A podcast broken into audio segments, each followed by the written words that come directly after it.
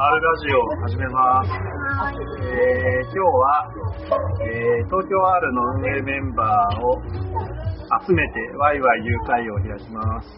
えっと、今日は4人ここに来ていて、なんかその R の、えーえーコミュニティとか、えーまあ、東京 R ジャパン含めて、えーめイベント目白押しな冬が来ますので、まあ、その直前スペシャルということで、えー R のコミュニティってどんなんよみたいなトークができたらいいなと思ってます。えーじゃあ、とりあえず自己紹介いきましょうか。はい。はい。じゃあ、宮崎。え？ーっ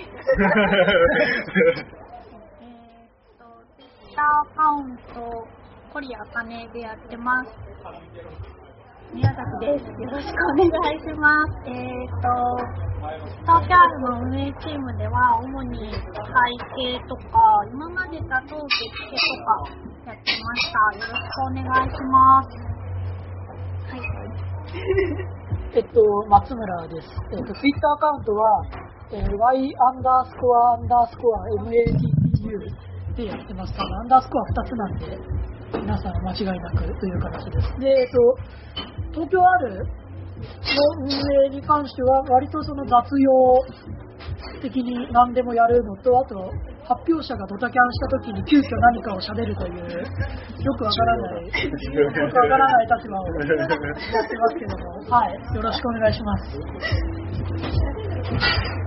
と、ツイッターアカウント、トタちゃん電話でやってます。関谷と言います。えー、多分、ツイッター言葉までヒットすれば、検索すればヒットするかなと思います。えー、東京 R は3年ぐらいで、まあ、受付ともろもろな感じです。はい。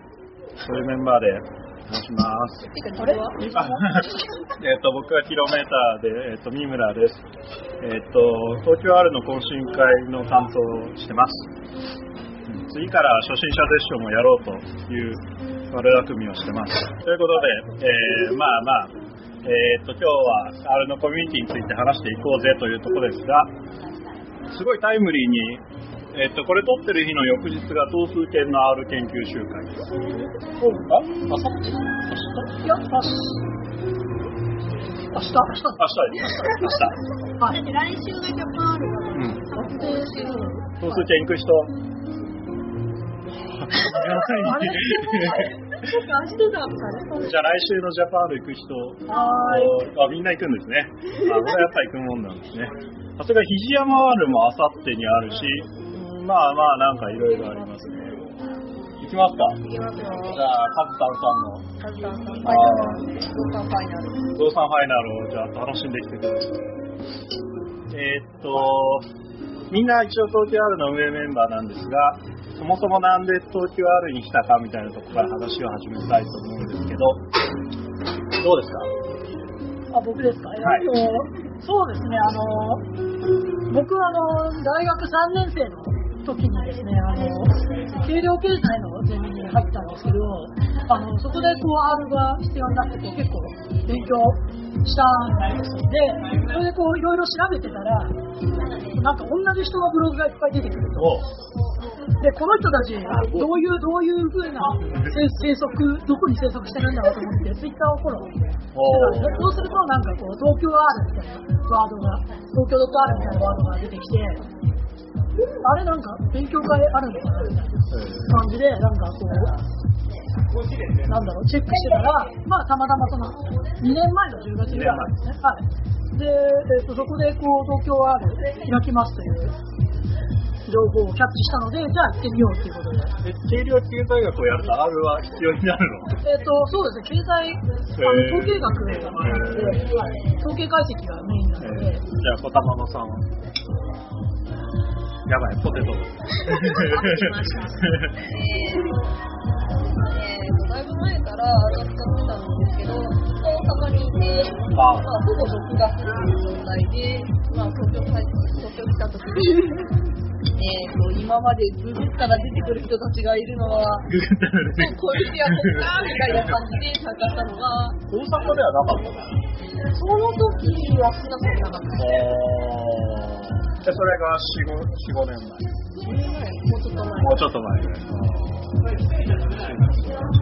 え、宮崎さん。私ですか私は、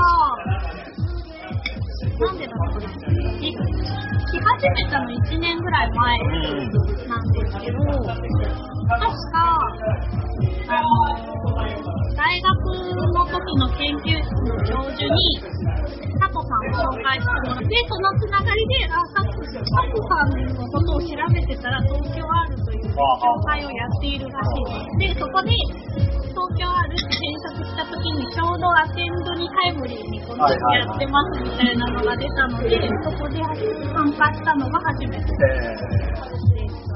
ええ、それ、申し込めたなんか東京あるって、アテンド出してから埋まるまでがなんか、2日とかで埋まっちゃわない？なんか、ちょうど、ラックするぐらいの時にタイミングよく見たっぽくて、あ、まだ空いてるんだ。いけるいけると思って押して、来始め、来始めたとか、それが一番最初です。来始めてどうですか来始めたもうなんか今となっては毎回来てる。不明だからっていうのもありますけど、勉強になるし、なんだろう。私、その東京あるって、初めてタイリーバーストを知って、はいはいはいはい。で、あ、こんなに便利なものが世の中にあるんだって知って、そこからすごい、まだその時は仕事ではあんま使ってなかったけど、はい使い始めた時にすごい楽になったから、なんかそれが一番でかかったです。一番最初に使う東京あるでそれを知って、こんなやばいものがあるんだ世の中にはっていう、それは初心者接種。な LT、僕も実はファイリーバースと GG プロット2に移行したのは、あの東京歩き始めてから。もともとベース関数とプロットで頑張る最近若者の若者のベース関数離れがね心配されてますねやっぱそこ結構大きなパライラムシフトだったからあれは大きた。もうなんか1年ぐらいかけて、浸透してた半年ぐらいかけて、なんかちょっとずつ変えてった気がする。なんかそんな貴重な情報を得られるんだったら来なきゃ。うんこう、なんだろう、ツイッターに貼り付き状態になったのがその頃。あれはスラックは？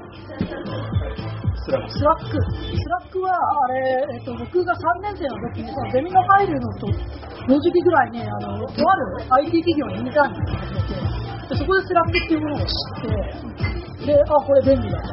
あ、データ分析のインターンだったんですけど、で、あ、便利だっていうことで、あの、R ワカラングを知ったのは東京 R に行った時で初めて知ったの。ああまあそうだよねそうですね、そのゼミに入った半年後ぐらいに初めて東京 R に行ったんですけど、あ一応説明しなきゃいけない大丈夫え R ワカラングってワカラングって言われちゃうかなあまあまああれですよね R わからんぐっていうその R をわからないことを質問すると詳しい人が答えてくれるっていうスラックのチームがあって、分そこにそうですねだからスラックのことは結構知ってたのでまあ特に躊躇となくって言ったらあれですけど入って情報を追うようになった？あの僕ニューロサイエンスやってるんだけどニューロサイエンスの有名な雑誌のレターにサイエンティストはどうやってスラックを使うかっていう記事が載ってて、まあ、なんかメールはいつも読みたくないがスラックは全部読んだみたいなのが 書いてあってやってみようかなみたいな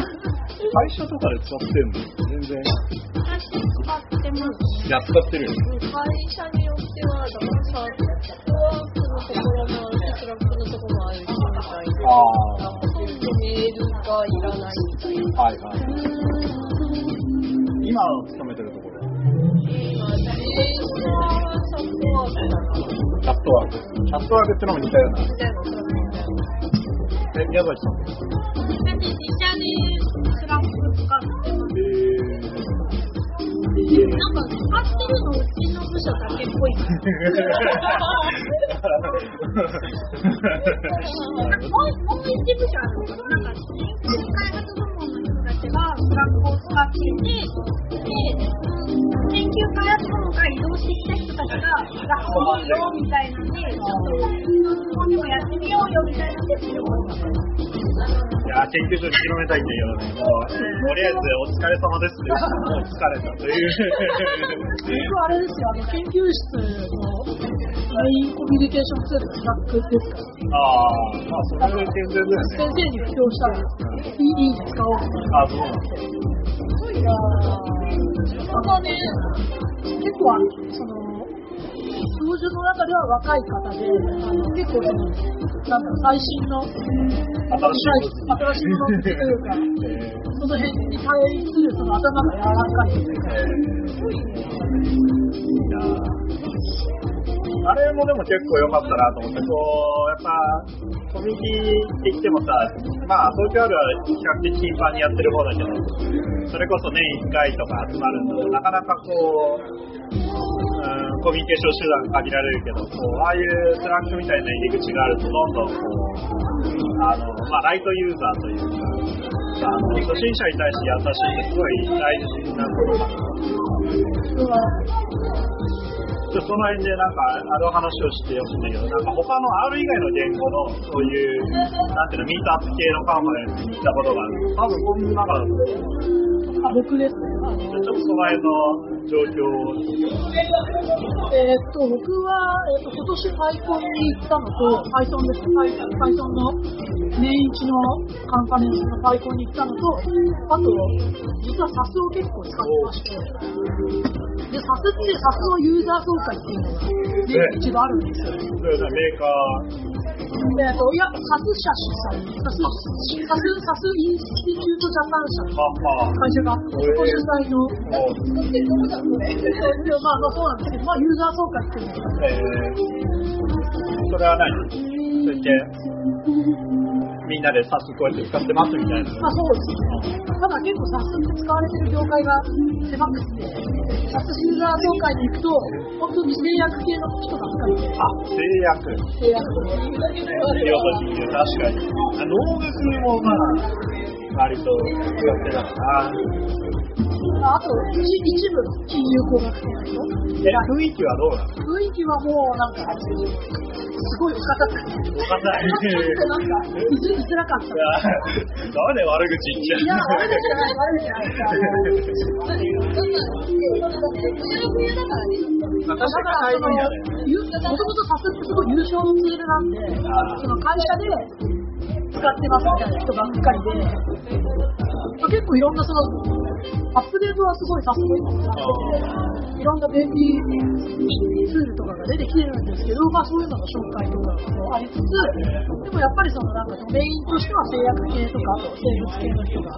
多いので、まあそういう話題も結構多かったえ、配送は Python ですか Python は、パイあの、Python にしか行ったことないんですけど、えっ、と、雰囲気はすごい東京 R とかに似てますけど、はい東京 R をめちゃくちゃ規模拡大拡大したみたいな、そういう印象を受けましたね。前に、えー登壇者がいて、そうですうん最近の面白トークをして、面白トークをして、そこどっと笑って、もっと笑って、みたいな。懇親会みたいな。あただ、ただ規模がありえないほどでかくて、まあ、普段の東京 R と、えー、5倍以上、5倍以5上。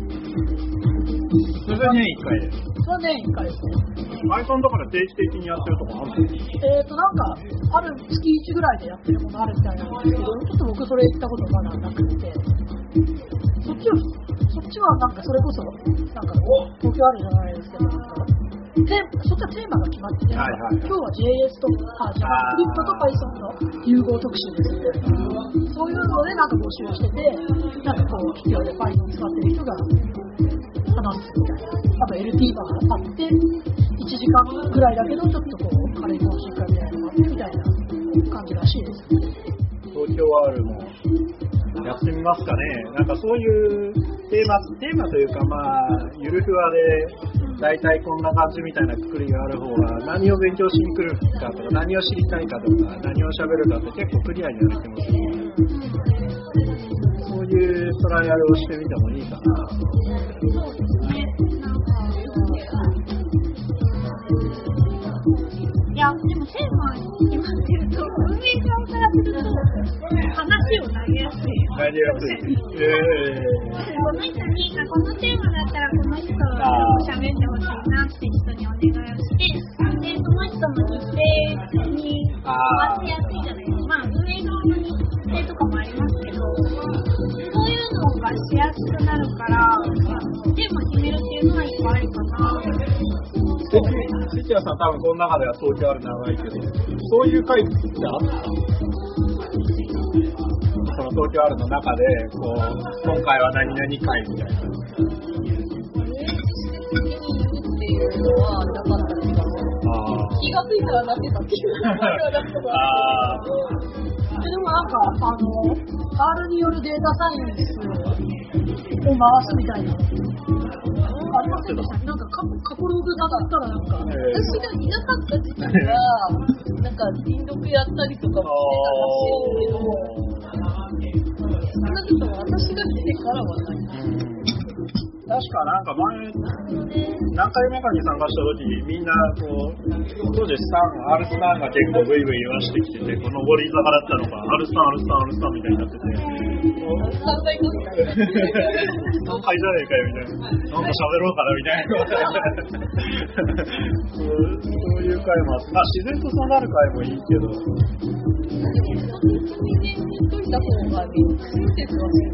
でもこうさ、運営側が結構大変で、逆にこう、今の旬な人が集まるネタを。テーマを、こう、お題目を作らないといけないからさ、割とこう、きちんとまあ勉強してないと大変かなという。いや、でもそこは逆に募集してもいいかなと思ってて、なんかこう、それこそ Slack だったりとか、ツイッターとかでもいいんですけど、こう、なんだろう、まあ、あの、よく R ガリガリ使ってますみたいな人もからもテーマ欲しいんですけど、特に初心者の方がどういうことが知りたいのかは知りたい。それに合わせて、こう、テーマっていうか、セッションの内容とかを決めた方がいいので、まあ、いいっちゃいいかな。まあ、あとは LT はちゃんとぶっ飛んでくれればね。LT は、なんか LT は自由にこう、テーマに書いて縛られずに、こう、自分の喋りたいことを喋っていただいて、そうじゃないところで、なんかこう、テーマ決めてやれるのもいいかな。そうん、まあそうだよ。その、えっと、東京あるの、えっと、昔の、今回に合わせて頑張ってちょっと調べてきたんだけど、割とその、初めて、ある初心者ですみたいな人が意外と多くて、毎回1割、2割、うん、ぐらいはいい。初心者。どこまで初心者初心者じゃないのに初心者って言ってる人も。私初心者。パッケージ作って、あ、作ってる。この間、シーランに、シーランクラその話ちょっとしてる。ブ。あ、その話ですか？えっと、事の始まりは、ことの始まり。あ、本当に行くのはい、あ事の始まりは、あの、今、六本木でデータサイエンティストをしてる、あの、人のブログだったんですけど、あの、機械学習のパラメータチューニングをするときに、ベース最適化っていう手法がありますよねっていう、そういう話なんですけど、で、その時にその R レイジアオプティミゼーションっていうパッケージがありまして、それと、あと、各機械学習手法ですね、あの、SVM とかランダムフォレストとか、XG ブートとか、そういうのと、その、パッケージを組み合わせると、あの、パラメータチューニングとか、エスタリティ化のパラメータチューニングが実装できますねっていうやつだったんで、で、そのブログには結構すごい、ね、長いコードが書いてあって、はいはい。これ出てきます。これでできます。で、実際まあできたんですけど、あの、細かい調整がその後効かないというか、結構その、1個パラメータ、チューニングしたいパラメータ加えるだけで結構何箇所も書き換えなきゃいけなかったりとか、いや、これもうちょっとその連載的な自体のチューニングみたいな感じで、あの、ガウシア関数のパラメータとかをこう変えたいって時に結構書き換える箇所が多かったりして、なんかなただでさえ長いので、徹して書き換えてみたいと直すのがすごい辛いなって。しかも、まあ、手法もいくつも試してみたいし、みたいな時に、あ、これって関数にまとめちゃうと楽なんじゃないかなって思って、で、その時 XG ブーストやってたんで、なんか XG ブーストでできる関数っていうのをその時作ったんですよ。まあそれが、えっ、と、今年の3月ぐらい。リリース。はい。いや、リリースじゃないです。まあ、関数、最初の関数を作ったのが、はい。それさ、その最初の関数のところで満足しないわけ。いや、でも、で関数ってそのままほっとくと、なんか、使い回すのにコピペの連続なんで、あ、あの関数使いたいな、どこにあったっけ、コピペみたいな。で、それって煩わしいんで、まあ、もう、これパッケージにしちゃえっていう。パッケージにしたらやっぱ、やっぱ C ラにあげたくなるものなの。そうですね。だから最初パッケージ最初にリリースしたのが、その3月末ぐらい。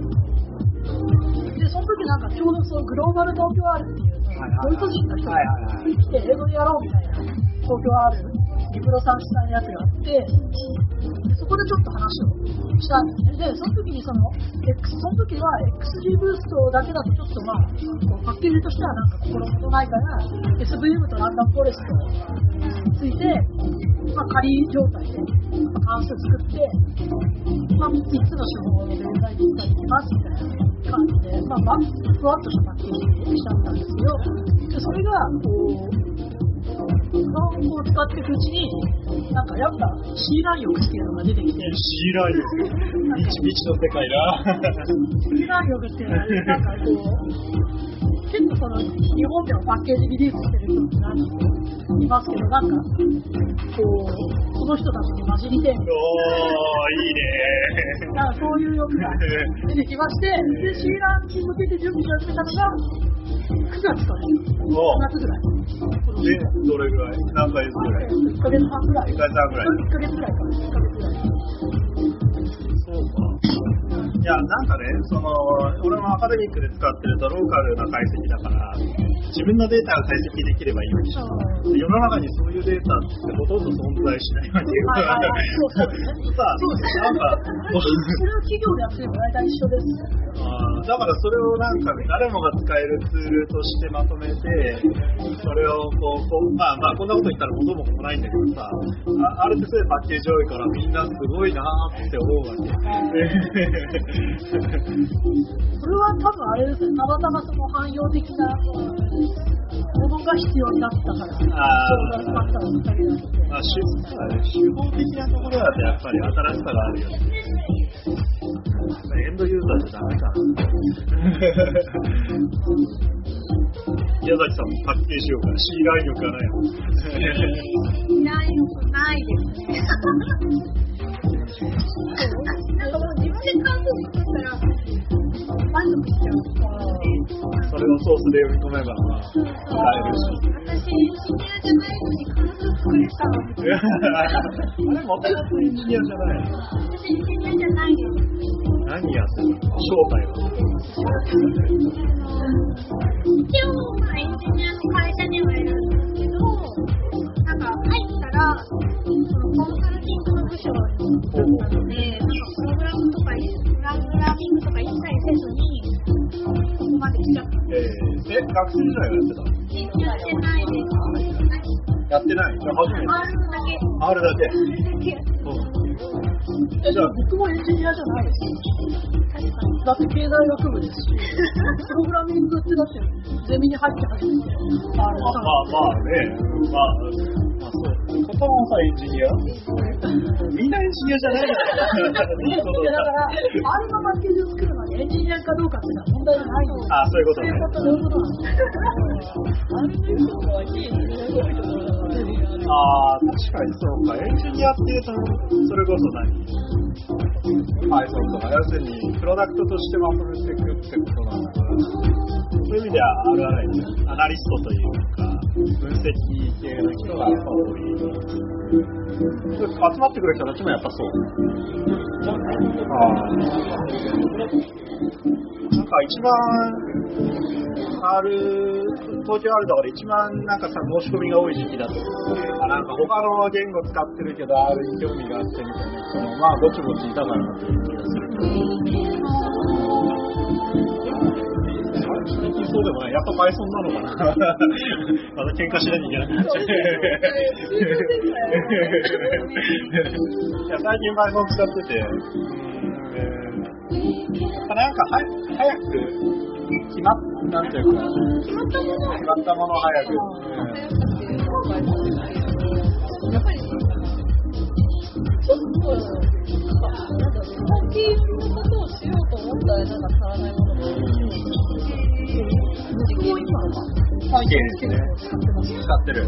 あの会社会社の方で会社って言って入るまあバイトなんですけど会社であのまあ機械学習をまあ社内で活用してこうみたい。なそうい。う部署ででその時にそのまあ実際にまあい。けそうだって思ったものをあのシステムに移してもはい。どうしてもその例えばウェブアプリにしたい。んだからウェブ API にしてくれみたい。なそうすればエンジニアの人たちもあの機械学習じゃなくて扱えるからみたいなで最終的にそういう API に持っていきたいなということがあって、まあ、その時にやっぱり API 作るのが Python にした方がいいねっていうことで。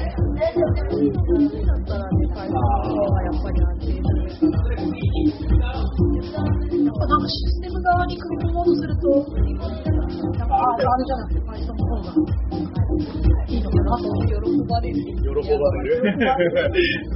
単純にだからその最大公約的には SE の人だとすると、そういうの面白いな。なんか R から Python 飛ばせなかったっけまあ飛ばせますね。両方であのれ両方できます。でも R からだとね、あのレレシキュレートパッケージ。その辺なんか一回特集ネタになりそうじゃん。ああ、でもあれ、ウリウリウォーさんのブログに書いてある。あ、ほんとあのー、ならあのドルドルマークで Python のメソッドが読めます。はいはいはい。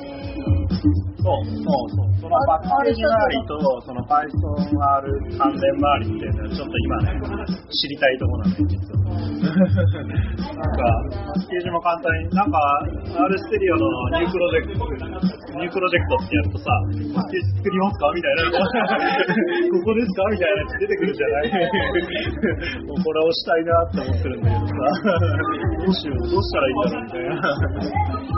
最近の悩みです。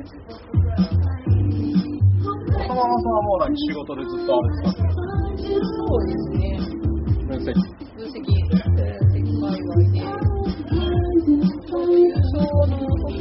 なくなる時になった時に、おえ、なんでそうなんだってなったら、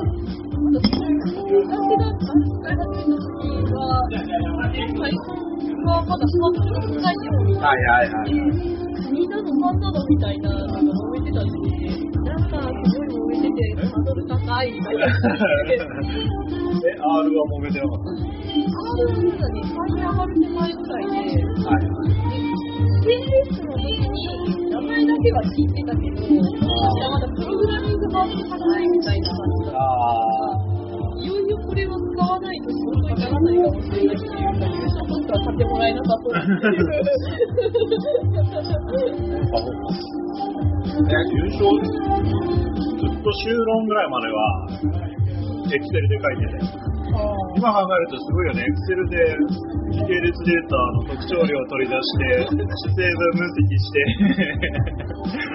そういや、なんか、もうやってられんなと思って。いや、マクロも書いてたんだけどさ、ママクロを書き出したら、なんかこれは別に、エクセルじゃなくてもいいんじゃないかって。俺は何をやってるんだろうと思って。探したらタダだし、ね最初はフォア文の話でさ、なんなんだこの遅い言語は。最でも構文早くなりました。早くなった。そうなんですそれプランに突っ込んだとなんか、なんか、このあ、コンパイラーコンパイラーのえ、じゃあ何？今別にあれでフォア文を書いても怒られないの？怒られない怒られはしないと、昔よりかは、昔よりか。昔よりかも。ただ、昔のダブリで、まあ、実際やとかも、書かなくていいようにできてるから、っていうから、なんかそれこそ当時ある来るようになってからさ、なんか法文撲滅運動みたいな感じじゃん。あ、でもそれもだから去年ぐらいまで。あ、そう。去年か。まだ近はちょいちょい使っておいて。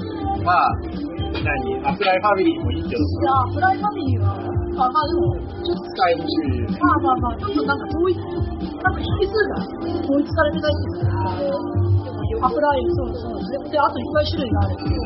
でも縦っていうか、グループ的にまとめるのはリプライヤーでもできるけど、横のペーあジはアプライじゃないとできないの。だから、別ごとの計算ってできるアプライじゃないとできないから、その時だけはアプライ。これはだから要するに、D プライヤーがその辺に進化の余地がある。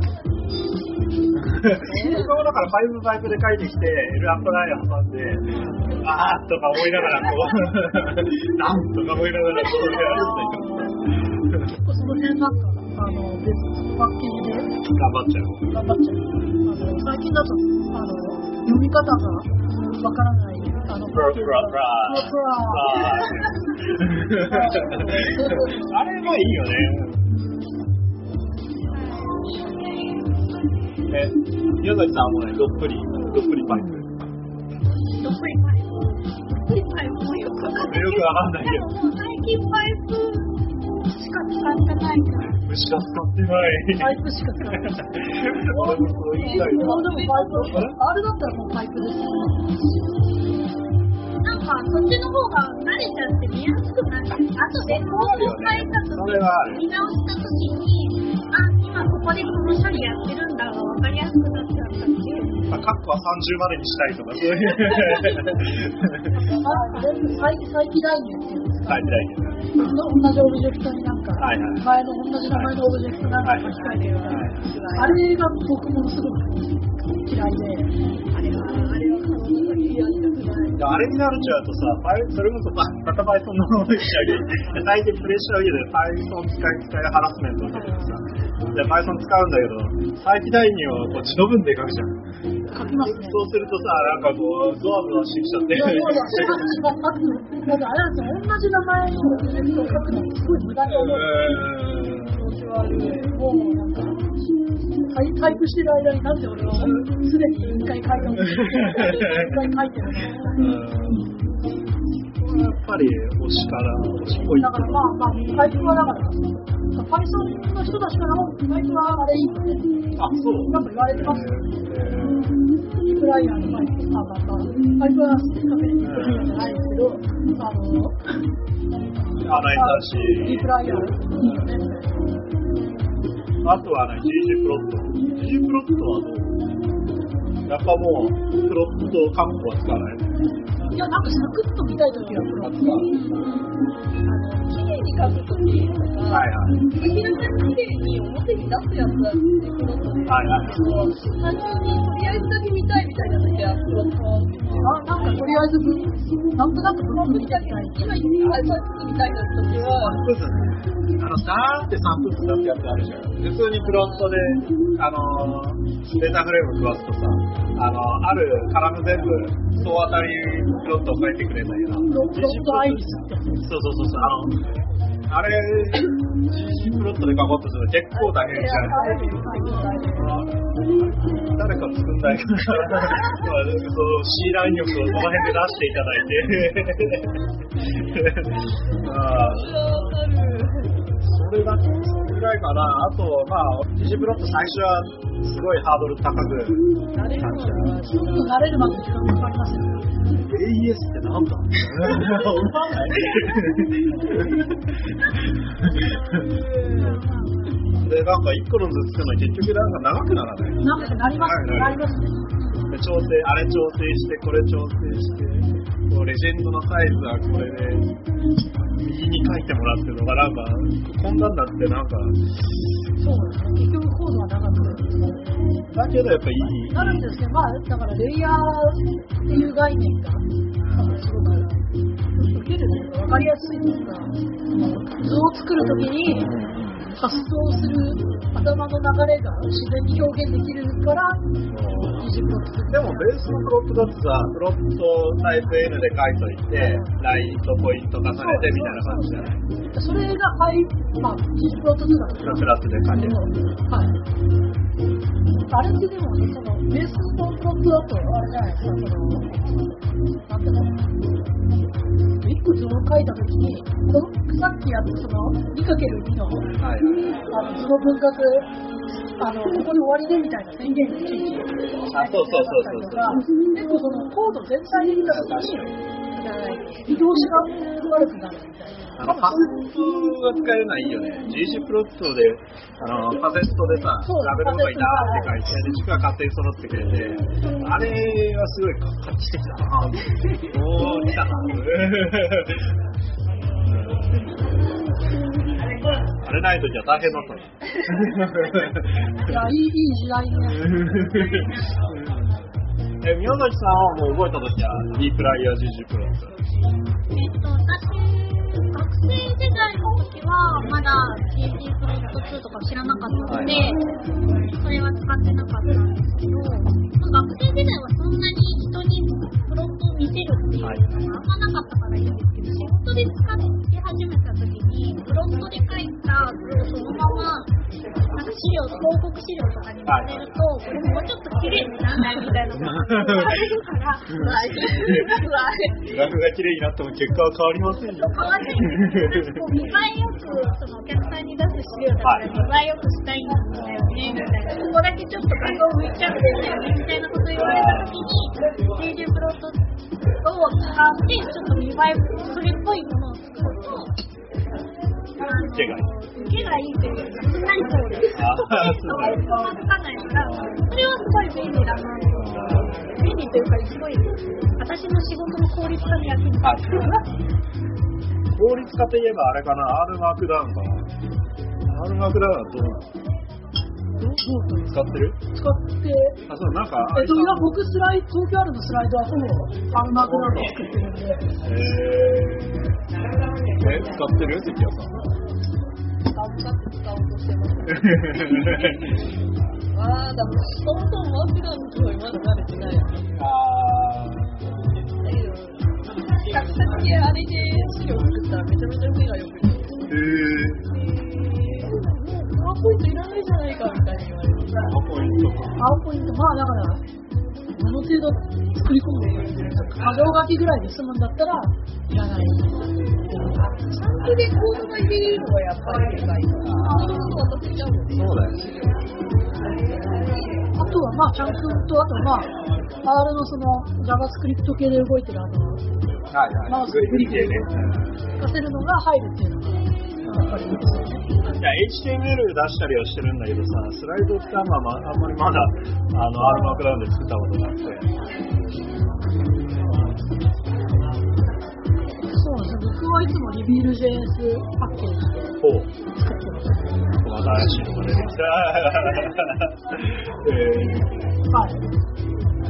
何何を作る何をスライドを作る。スライドを、はい、はい。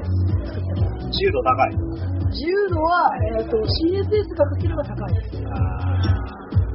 でも私も一回それで書いたことがあって、それこそ、社内で R の勉強会をするときに、R を全く知らない人に、R ってスライドも作れるんですよ、ドヤみたいなのをやるが、やりたいがために、それだけだから、それ僕、ゼミでそれやったんですけど、ドン引きされました。いや、それはどうドン引きされましたね。いや、されなかったんですよ。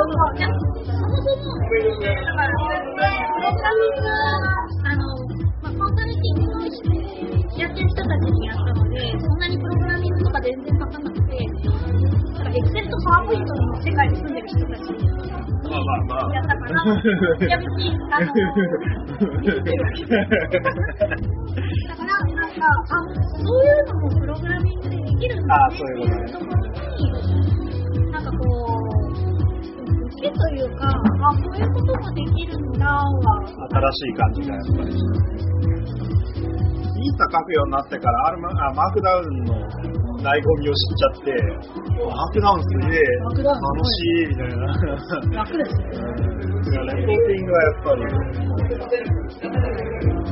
あこう HTML タグをいちいち書くより、5倍ぐらいやっぱこう、考えたことを出すまでのこの、まあ距離が短いからさ、すごく使いやすいんだけど、まあ、スライドってなるとやっぱこう、なんかフィギュアってすごい凝るんだ。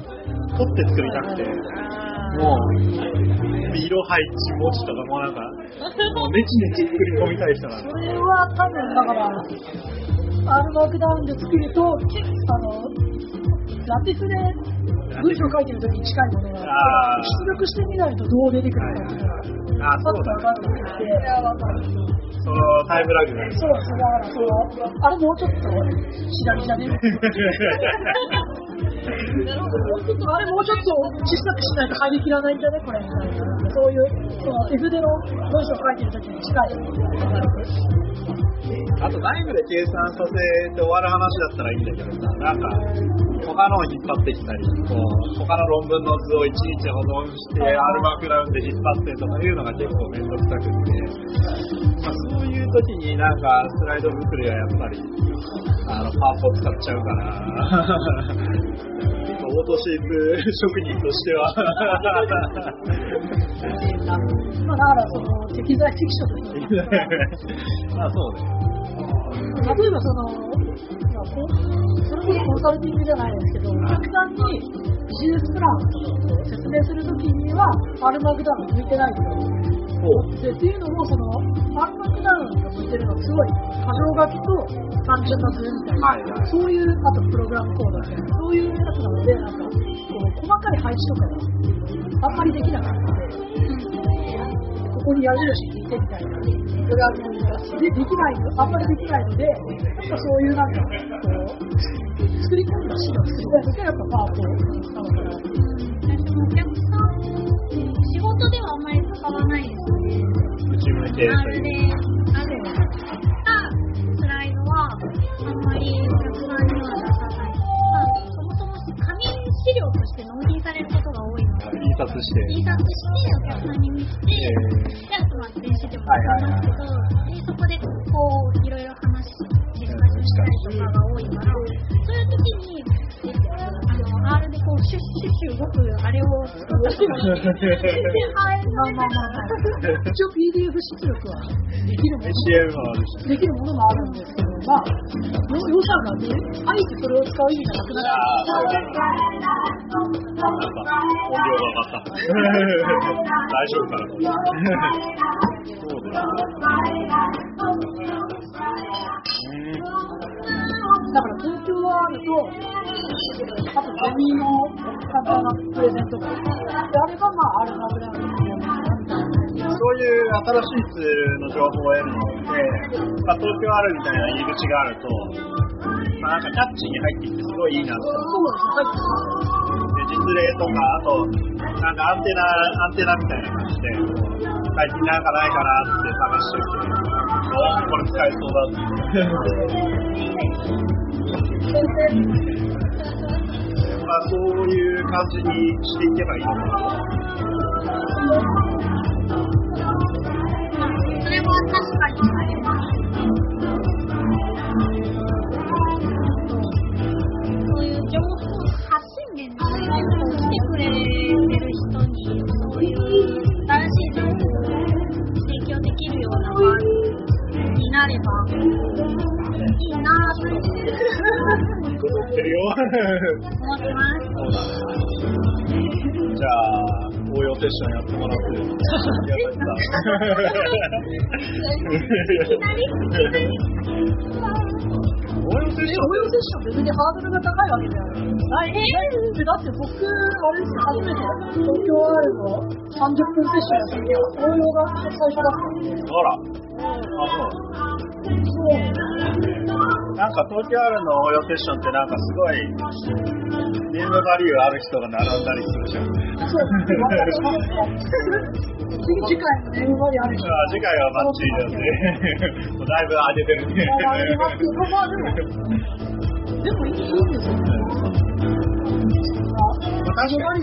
あるあるないは関係なくて、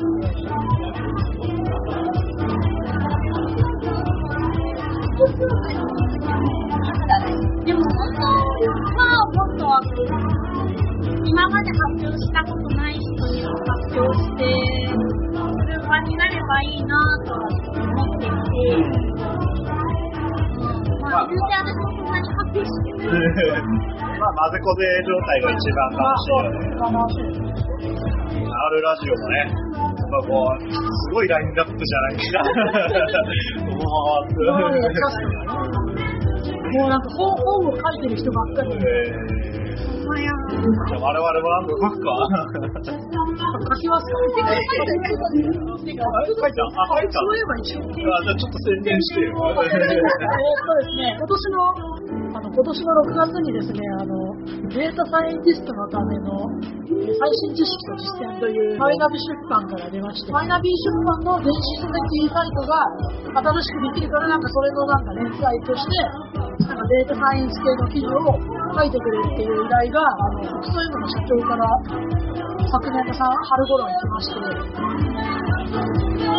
北総 M 陣営の人たちと一緒にまあ、まずウェブ連載を書いて、でその半年後ぐらいに、なんか書籍化したいみたいな話が来て、まあなんか、基礎編を書いて。だから基礎編があって、あ後半は、そう、データ分析事例集みたいな。そうそう、その話をちょっとしたかったんだけど、本ってどうやって活用してるその？教科書っていうか、R の勉強ってどうやって勉強してるみたいな話。その、今教科書すごいいろいろあるじゃない。まあ、ありすぎかなってありすぎし、どれをどう手に取っていいか。なんか、初めての人っていうか僕らからしても新しい知識得るには一番まあネットで見ちゃうの早いし、まあだから、あれですね、書籍は、情報がよあの、体系的にまとまっていることがやっぱり価値がある。最新知識は間違いなくやってぶっちゃけあん。まりそういう本読まないん。だけど、俺。いや、読むいや、ものによります大きくあって、あの、二つあって、手法特化と、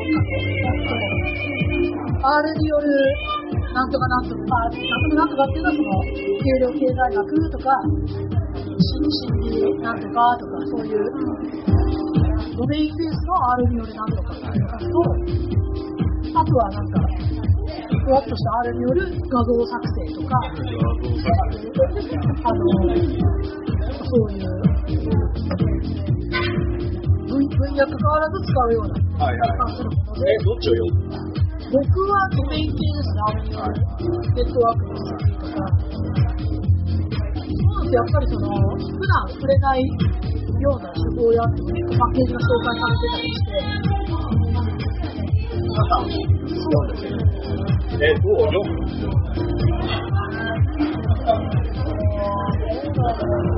使う本とか、明らかに日本から知らなくて、全部読まないとダメみたいな、だから、ネットで探すと、小書きでの情報にしか当たれないみたいなものに関しては対応ただ、何していいんだ。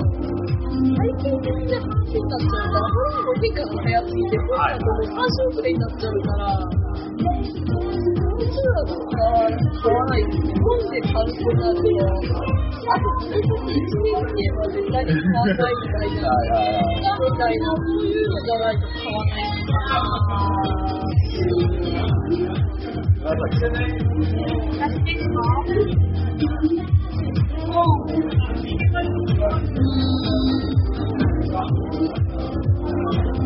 どうだろう、なんか、結構本は買うんですよ。買って、バーって、まず最初に雑念を通して、あ、こういう情報が載ってるんだっていうことだけ頭に入れといて、なんかこう、なんかネットと使い方一緒なんですけど、何かが知りたいと思った時に、その本のどこに何が書いてあるかさえ分かってれば、そこから使いられる。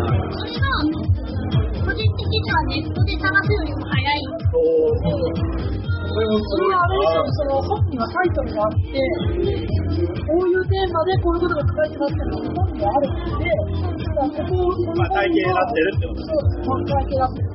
僕もだからその、ウェブ連載が書籍化ってなった時に、なんか、これってググれば出てくるのに、俺これ書いてる意味なんだろうみたいな。あの、基礎、僕、あの、本の基礎編っていうところで、いわゆるその会議バージョンのデータ内処理的なことをちょろちょろって書いてあるんですけど、これググればいくらでも情報出てくるのに、俺がこれ本書いてる意味なんだろう思ったんですけど、でもやっぱりその、体系的にまとまってるっていうのはやっぱり価値があるあるんだなっていうのと、あとは、何にも知らない人っていうのは、ググるためのインデックスすらないんですよ。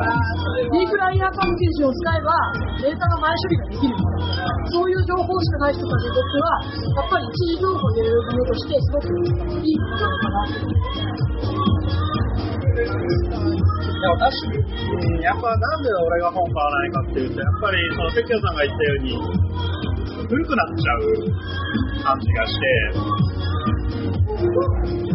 読み物として読むには面白いし、あと自分それこそそのスタモンはきちんとなんかほぼ読んじゃった、まあ、読み物として買う分には面白いなって思うんだけど、それ以上の何かこう、何回もそれを参照してみたいな、辞書的な使い方はあんまりしない気がして。まあ、やってる領域が日時だから、あんまりこう、まあ、あの、生かされないっていうのがあるのかもわかんないけど。あでもなんかそういう意味で言うと、私、関数を本で引っ張ってくるはあんまないです。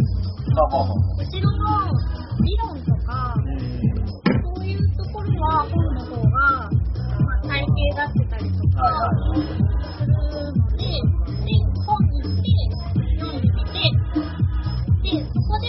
分かんなかったらまたネットに戻って、ネットで分かりやすいのがあったらそこ読んで、で、また本に戻ってみたいなのを繰り返したりとか。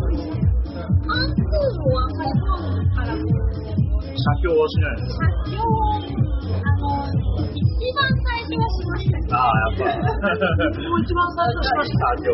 誰もが通る道なんですか、あれは。目的じゃなくて、やっぱりこう自分で本に書いてある文字をこう、濃く最初はやっぱやりました？ね。アイリスって打たなきゃいけないわけですね。周りに R ユーザーでもいるその人から教わることってある日常的に。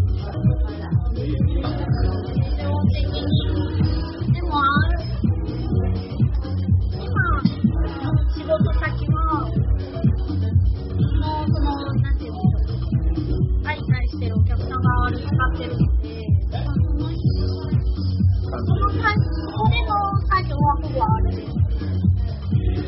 その会社だからそのトレーニングがある会社がない、ない。自力。